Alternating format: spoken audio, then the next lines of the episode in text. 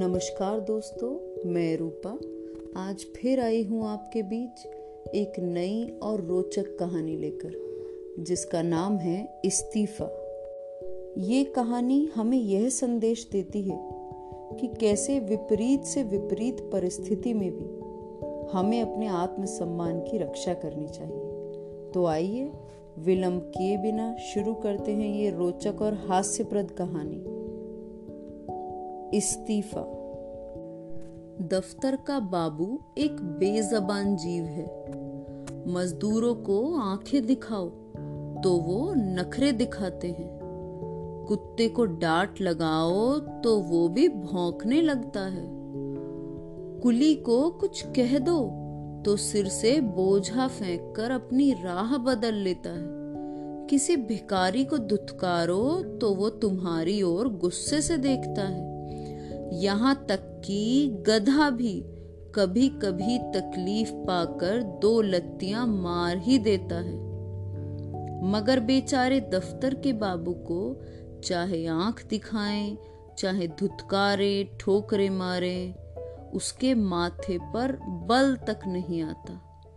उसे अपने विकारों पर जो आधिपत्य होता है, वह शायद किसी संयमी साधु में भी ना हो।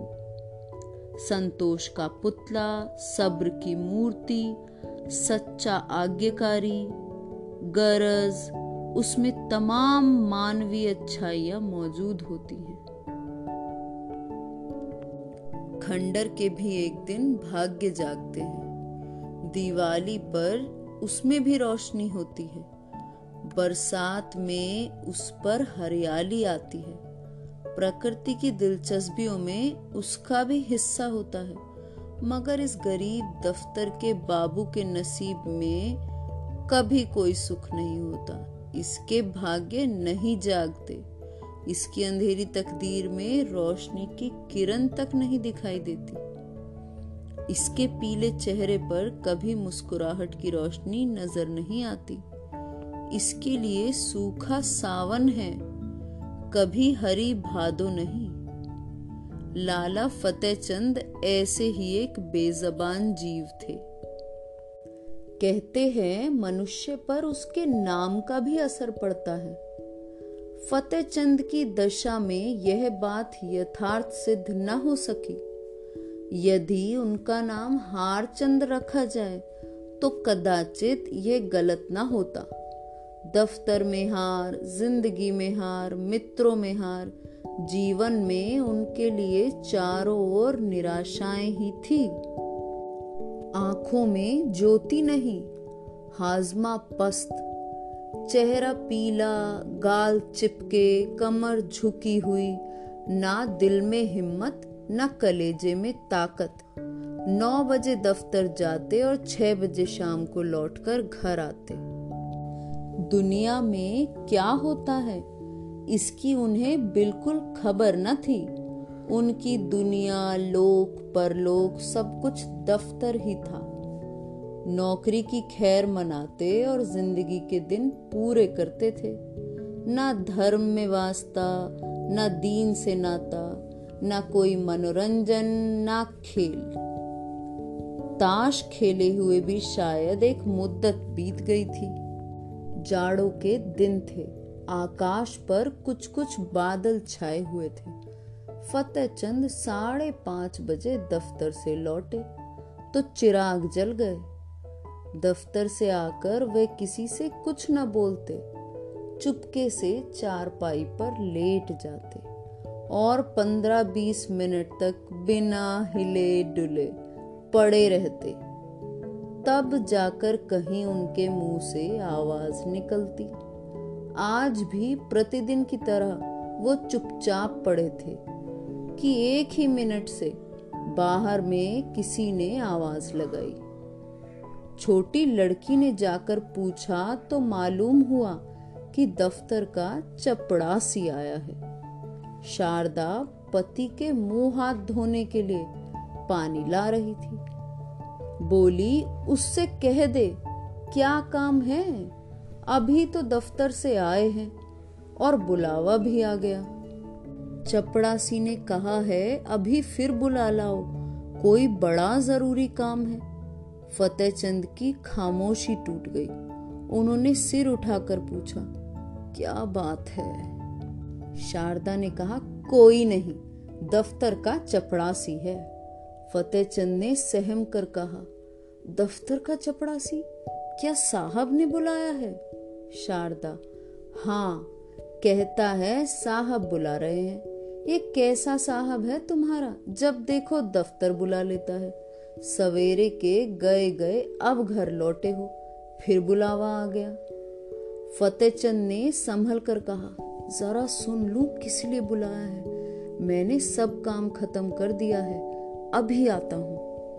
शारदा ने कहा, जरा जलपान करते जाओ। चपड़ासी से बात करने लगोगे तो तुम्हें अंदर आने का ध्यान ही ना रहेगा यह कहकर वो एक प्याली चाय थोड़ी सी दाल मोट और सेब ले आई।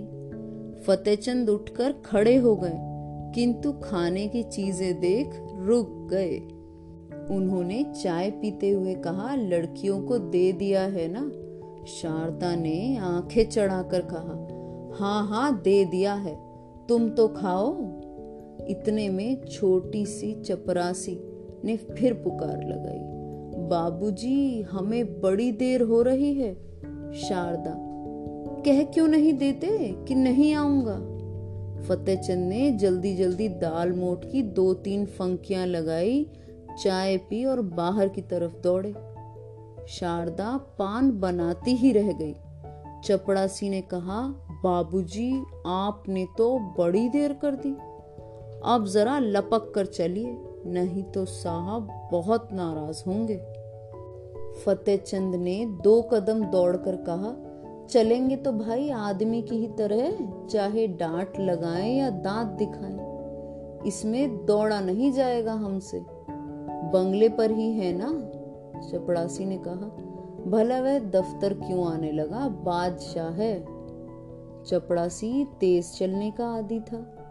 बेचारे बाबू फतेहचंद धीरे धीरे चलने लगे। थोड़ी ही दूर चलकर हाफ़ उठे, मगर मर्द थे। यह कैसे कह दे कि भाई जरा धीरे चल। हिम्मत करके कदम उठाते जाते, यहाँ तक कि जांघों में दर्द होने लगा। और आधा रास्ता खत्म होते होते पैरों ने उठने से इनकार ही कर दिया। सारा शरीर पसीने से तर हो गया। सिर में चक्कर आने लगे। आँखों के सामने तितलियाँ उड़ने लगी। चपड़ासी ने ललकारा। जरा कदम बढ़ाओ बाबू, फतेहचंद बड़ी मुश्किल से बोले। तुम जाओ, मैं आता हूँ। वे सड़क के किनारे पटरी पर बैठ गए और सिर को दोनों हाथों से थाम कर दम भरने लगे। चपड़ासी ने उनकी ये दशा देखी तो आगे बढ़ा। फतेहचंद डरे हुए थे कि वो शैतान न जाने साहब से क्या कह देगा। गजब ही हो जाएगा आज तो। ज़मीन पर हाथ टेक कर उठे, फिर चले। मगर कमज़ोरी से शरीर हाफ़ रहा था। इस समय उन्हें ज़मीन पर कोई भी गिरा सकता था। साहब के बंगले पर धीरे धीरे पहुँचे। साहब टहल रहे थे। बार बार फाटक की तरफ़ देखते और किसी को आते ना देख झल्ला रहे थे। चपड़ासी को देख आँखें निकाल कर बोले, इतनी देर कहाँ था? चपड़ासी ने कहा, हुजूर जब वो आए, तभी तो मैं आऊँगा, साहब ने पैर पटक कर कहा। बाबू क्या बोला? चपड़ासी आ रहे हैं हुजूर। घंटा भर से घर से ही ना निकले। इतने में फतेह चंद आ गए। उनको देख, साहब ने कहा, अब तक कहाँ था? फतेह चंद ने साहब का तमतमाया चेहरा देखा तो उसका खून सूख गया। फतेहचंद ने कहा, साहब अभी अभी दफ्तर से घर पहुँचा था। जैसे ही चपड़ासी ने आवाज़ दी, हाजिर हुआ। साहब, झूठ बोलता है, झूठ बोलता है। हम घंटे भर से खड़ा है। फतेहचंद हुजूर, मैं झूठ नहीं बोलता। साहब ने हाथ की छड़ी घुमाकर कहा, चुप रहे। हम घंटा भर से खड़ा है, अपना कान पकड़ो। फतेहचंद ने खून का घूंट पीकर कहा, हुजूर, मुझे दस साल काम करते हो गए, कभी साहब, चुप कर, हम कहता है ना, कान पकड़ो। साहब ने चपड़ासी से कहा, इसका कान पकड़ो। चपड़ासी ने दबी जबान में कहा, हुजूर, ये भी मेरे अफसर हैं, मैं इनका कान नहीं पकड़ सकता। साहब, हम कहता है, कान पकड़ो। साहब को क्रोध बहुत आया। चपड़ासी ने कहा, हुजूर, मैं नौकरी करने आया हूँ। मैं भी इज्जतदार आदमी हूँ। किसी को ऐसे बेजत नहीं कर सकता। साहब को फिर से बहुत क्रोध आया। साहब चपड़ासी को जाते देख फतेहचंद के पास आए और उसके दोनों कान पकड़कर हिला दिए। बोला, तुम गुस्ताखी करता है? जाकर ऑफ़िस से फ़ाइल लाओ। फतेहचंद ने कान हिलाते हुए कहा, कौन सा फ़ाइल तुम बहरा है, सुनता नहीं, हम फ़ाइल माँगता है। फतेहचंद ने किसी तरह दिलेर होकर कहा, आप कौन सा फ़ाइल मांगते हो? साहब, वही फ़ाइल जो हम माँगता है, वही फ़ाइल लाओ। अभी लाओ। बेचारा फतेहचंद अब कुछ पूछने की हिम्मत भी न कर सका। साहब बहादुर थे और तेज मिजाज भी थे और हुकूमत का घमंड और सबसे बढ़कर शराब का नशा। उनसे पूछे भी तो क्या? साहब ने कहा दौड़ कर जाओ, दौड़ो। फतेहचंद ने कहा, हुजूर, मुझसे दौड़ा नहीं जाता। साहब, ओ, तुम बहुत सुस्त हो गया है। हम तुमको दौड़ना सिखाएगा। दौड़ो। पीछे से धक्का देकर। साहब ने कहा, तुम अब भी नहीं दौड़ेगा? यह कहकर साहब हंटर लेने चले गए। फतेहचंद दफ्तर के बाबू होने पर भी मनुष्य ही थे। यदि वो बलवान होते तो उस बदमाश का खून पी जाते। अगर उनके पास कोई हथियार होता तो उस पर ज़रूर चला देते। लेकिन उस हालत में मार खाना ही उनकी तकदीर में लिखा था। वे बेतहाशा भागे और फाटक से बाहर निकलकर सड़क पर आ गए। फतेह चंद दफ्तर ना गए। जाकर करते भी क्या? साहब ने फ़ाइल का नाम तक न बताया था। शायद नशे में भूल गए। धीरे धीरे फतेहचंद घर पहुँचे। आज फतेहचंद को अपनी शारीरिक कमज़ोरी पर जितना दुख हुआ उतना कभी न हुआ होता।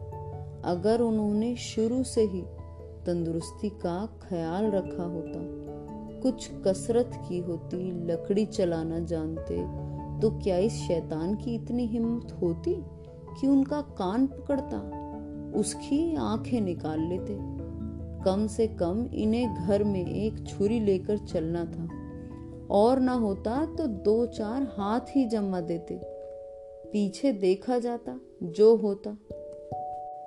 साहब को इतना तो मालूम हो जाता कि गरीब बेगुना को जलील करना आसान नहीं। आखिर आज कुछ हो जाता, उनको मार देता वो तो क्या होता? कौन फतेह चंद के बच्चों का पालन करता? तब उनके सिर जो कुछ पड़ेगी, वह आज ही पड़ जाती तो क्या हर्ज था? इस अंतिम विचार से फतेहचंद के हृदय में इतना जोश भर गया कि वो लौट पड़े और साहब से जिल्लत का बदला लेने के लिए दो चार कदम चले ही थे, मगर फिर ख्याल आता। आखिर जो कुछ जिल्लत होनी थी वो तो हो ही गई। कौन जाने अब साहब बंगले पर हो या क्लब में? फतेहचंद फिर लौटे और घर की ओर चल दिए। तो दोस्तों अब आगे क्या होगा? क्या फतेहचंद साहब से अपनी जिल्लत का बदला लेगा या अपने आप को उम्र भर इस बेजती के लिए कोसता रहेगा? जानते हैं इस कहानी के दूसरे भाग में। धन्यवाद।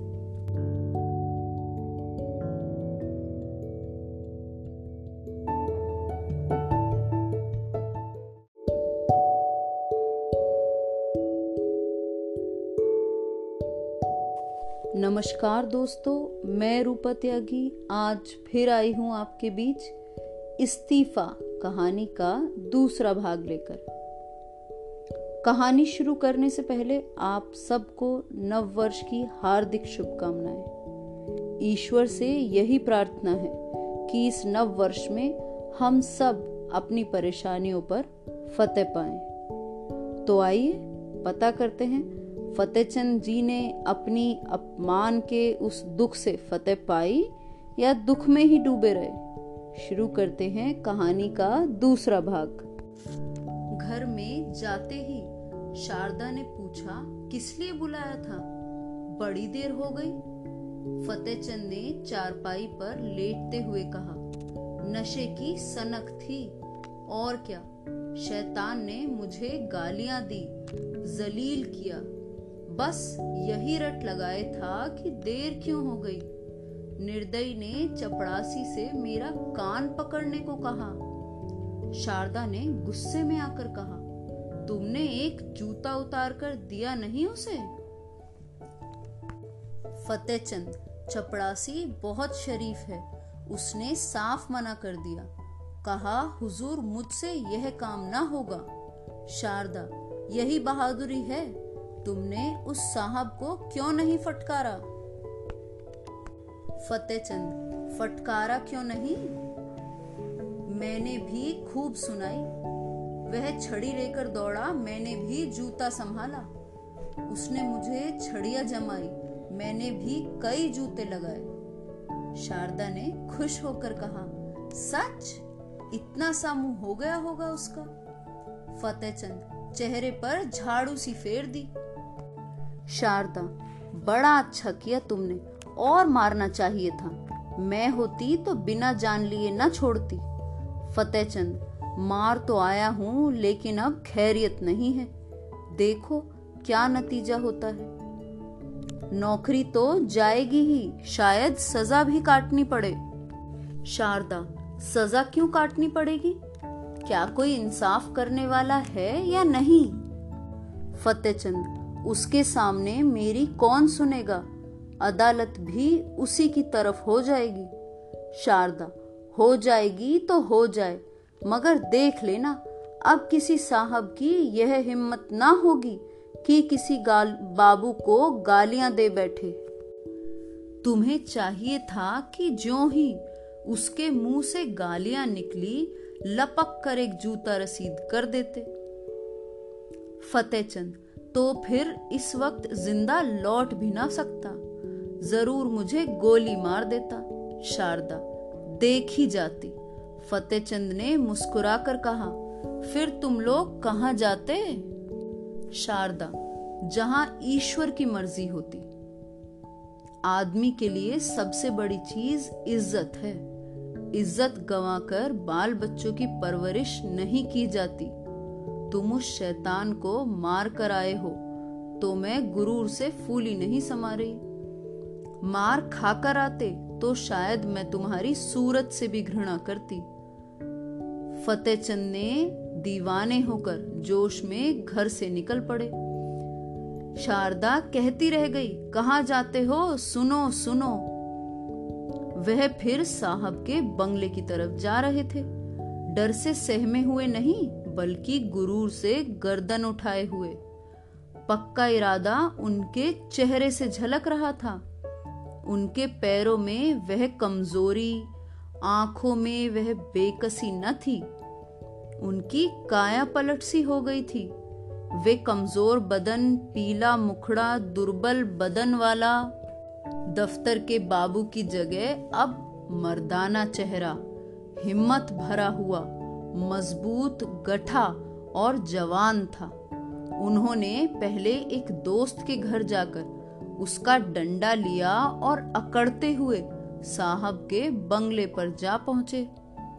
इस वक्त नौ बजे थे। साहब खाने की मेज पर थे। मगर फतेहचंद ने आज उनके मेज पर से उठ जाने तक का इंतज़ार न किया। खान सामा कमरे से बाहर निकला। और वह चिक उठा, कर अंदर गए कमरा प्रकाश से जगमगा रहा था। ज़मीन पर ऐसी कालीन बिछी थी जैसी फतेहचंद की शादी में भी नहीं बिछी होगी। साहब बहादुर ने उनकी तरफ़ क्रोधित दृष्टि से देखकर कहा, तुम क्यों आया? बाहर जाओ। क्यों अंदर चला आया? फतेहचंद ने खड़े खड़े डंडा संभाल कर कहा, तुमने मुझसे अभी फ़ाइल मांगा था, वही देने आया हूँ। खाना खा लो तो दिखाऊँ, तब तक मैं बैठा हूँ। इत्मीनान से खाओ, शायद यह तुम्हारा आखिरी खाना होगा। इसी कारण खूब पेट भर खा लो। साहब सन्नाटे में आ गए। फतेहचंद की तरफ़ डर और क्रोध की दृष्टि से देखकर काँप उठे। फतेहचंद के चेहरे पर पक्का इरादा झलक रहा था। वह समझ गए, यह मनुष्य इस समय मरने मारने के लिए तैयार होकर आया है। ताकत में फतेहचंद उनसे पासंग भी नहीं था, लेकिन यह निश्चय था कि वह ईंट का जवाब पत्थर से नहीं लोहे से देगा। यदि यह फतेहचंद को बुरा भला अब कह दे तो क्या आश्चर्य है कि वह डंडा लेकर पिल पड़े? हाथापाई करने में यद्यपि उन्हें जीतने में जरा भी संदेह न था, लेकिन बैठे बिठाए डंडे खाना भी तो कोई बुद्धिमानी नहीं। कुत्ते को आप डंडे से मारिए, ठुकराइए जो चाहे कीजिए, मगर उसी समय तक, जब तक वह गुर्राता नहीं। एक बार गुर्राकर दौड़ पड़े तो फिर देखें आप, हिम्मत कहाँ तक जाती है। यही हाल उस वक्त साहब बहादुर का था, जब तक यकीन था कि फतेहचंद घुड़की, गाली, हंटर, ठोकर सब कुछ खामोशी से सह लेगा। तब तक वो शेर थे। अब वह त्योरिया बदले डंडा संभाले, बिल्ली की तरह घात लगाए खड़ा है। जबान से कोई कड़ा शब्द निकला और उसने डंडा चलाया। वह अधिक से अधिक उसे बर्खास्त कर सकते हैं। अगर मारते हैं तो मार खाने का भी डर है। उस पर फौजदारी में मुकदमा दायर हो जाने का संदेशा। माना कि वह अपने प्रभाव और ताकत से जेल में डलवा दें। परंतु परेशानी और बदनामी से किसी तरह न बच सकते। एक बुद्धिमान और दूरदर्शी आदमी की तरह उन्होंने कहा, ओहो, हम समझ गया, आप हमसे नाराज़ हैं। हमने क्या आपको कुछ कहा है? आप क्यों हमसे नाराज़ हैं? फतेहचंद ने कहा, तुमने अभी आधा घंटा पहले मेरे कान पकड़े थे और मुझसे सैकड़ों ऊल जलूल बातें कही थी। क्या इतनी जल्दी भूल गए? साहब, मैंने आपका कान पकड़ा। ओहो, हो हो हो हो, क्या मज़ाक है। क्या मैं पागल हूँ? फतेहचंद तो क्या मैं झूठ बोल रहा हूँ? चपड़ासी गवाह है। आपके नौकर चाकर भी देख रहे थे। साहब, कब की बात है? फतेहचंद अभी अभी कोई आधा घंटा हुआ है। आपने मुझे बुलवाया और बिना कारण मेरे कान पकड़े और धक्के दिए। साहब, ओ बाबूजी, उस वक्त हम नशा में था। हमें कुछ याद नहीं। क्या हुआ? माय गॉड हमें कुछ खबर नहीं। फतेहचंद नशे में अगर तुमने गोली मार दी होती तो क्या मैं मर ना जाता? अगर तुम्हें नशा था और नशे में सब कुछ माफ़ है तो मैं भी नशे में हूँ। सुनो मेरा फैसला, या तो अपने कान पकड़ो कि फिर कभी किसी भले आदमी के साथ ऐसा बर्ताव न करोगे। या मैं आकर तुम्हारे कान पकड़ू? समझ गए कि नहीं? इधर उधर हिलो नहीं। तुमने जगह छोड़ी और मैंने डंडा चलाया। फिर खोपड़ी टूट जाए तो मेरी खता नहीं। मैं जो कुछ कहता हूँ वह करते चलो। पकड़ो कान। साहब ने बनावटी हँसी हंसकर कहा, वेल बाबूजी, आप बहुत दिल लगी करता है। अगर हमने आपको कुछ बुरा बात कहा तो हम आपसे माफ़ी माँगता है। फतेहचंद डंडा तोलकर। नहीं, कान पकड़ो। साहब, आसानी से इतनी जिल्लत न सह सके। लपक कर उठे और चाहा कि फतेहचंद के हाथ से लकड़ी छीन ले। लेकिन फतेहचंद गाफिल न थे। साहब मेज पर से उठने न पाए कि उन्होंने डंडे का भरपूर और तुला हुआ हाथ चलाया। साहब तो नंगे सिर थे, चोट सिर पर पड़ गई, खोपड़ी भन्ना गई। एक मिनट तक सिर को पकड़े रहने के बाद बोले, हम तुमको बर्खास्त कर देगा। फतेहचंद इसकी मुझे परवाह नहीं, मगर आज मैं तुमसे बिना कान पकड़ाए नहीं जाऊँगा। कान पकड़कर वादा करो कि फिर किसी भले आदमी के साथ ऐसी बेअदबी न करोगे। नहीं तो मेरा दूसरा हाथ पड़ना चाह ही रहा है बस तुम्हारे ऊपर अब। यह कहकर फतेहचंद ने फिर डंडा उठाया। साहब को अभी तक पहली चोट भूली न थी। अगर कहीं ये दूसरा हाथ पड़ गया तो शायद खोपड़ी खुल जाए। कान पर हाथ रखकर बोले, अब आप खुश हुआ? फिर तो कभी किसी को गाली न दोगे? कभी नहीं। अगर फिर कभी ऐसा किया तो? समझ लेना, मैं कहीं दूर नहीं हूँ। अब किसी को गाली न देगा। अच्छी बात है, अब मैं जाता हूँ। अब से मेरा इस्तीफा मिलेगा आपको तैयार। मैं कल इस्तीफे में लिख कर भेजूँगा कि तुमने मुझे गालियाँ दी, इसलिए मैं नौकरी नहीं करना चाहता। समझ गए? साहब, आप इस्तीफा क्यों देता है? हम तो आपको बर्खास्त ही नहीं कर रहा। फतेहचंद अब तुम जैसे पाजी आदमी के साथ नौकरी कौन करेगा? यह कहते हुए फतेहचंद कमरे से बाहर निकले और बड़े इत्मीनान से घर चले। आज उन्हें सच्ची विजय की प्रसन्नता का अनुभव हुआ। उन्हें ऐसी खुशी कभी प्राप्त न हुई थी। यही उनके जीवन की पहली जीत थी। आज फतेहचंद को एहसास हुआ कि उन्होंने अपने नाम को यथार्थ कर दिया। तो दोस्तों, देखा आपने, कैसे हम अपने आत्मसम्मान को खोकर कभी नहीं जीत सकते।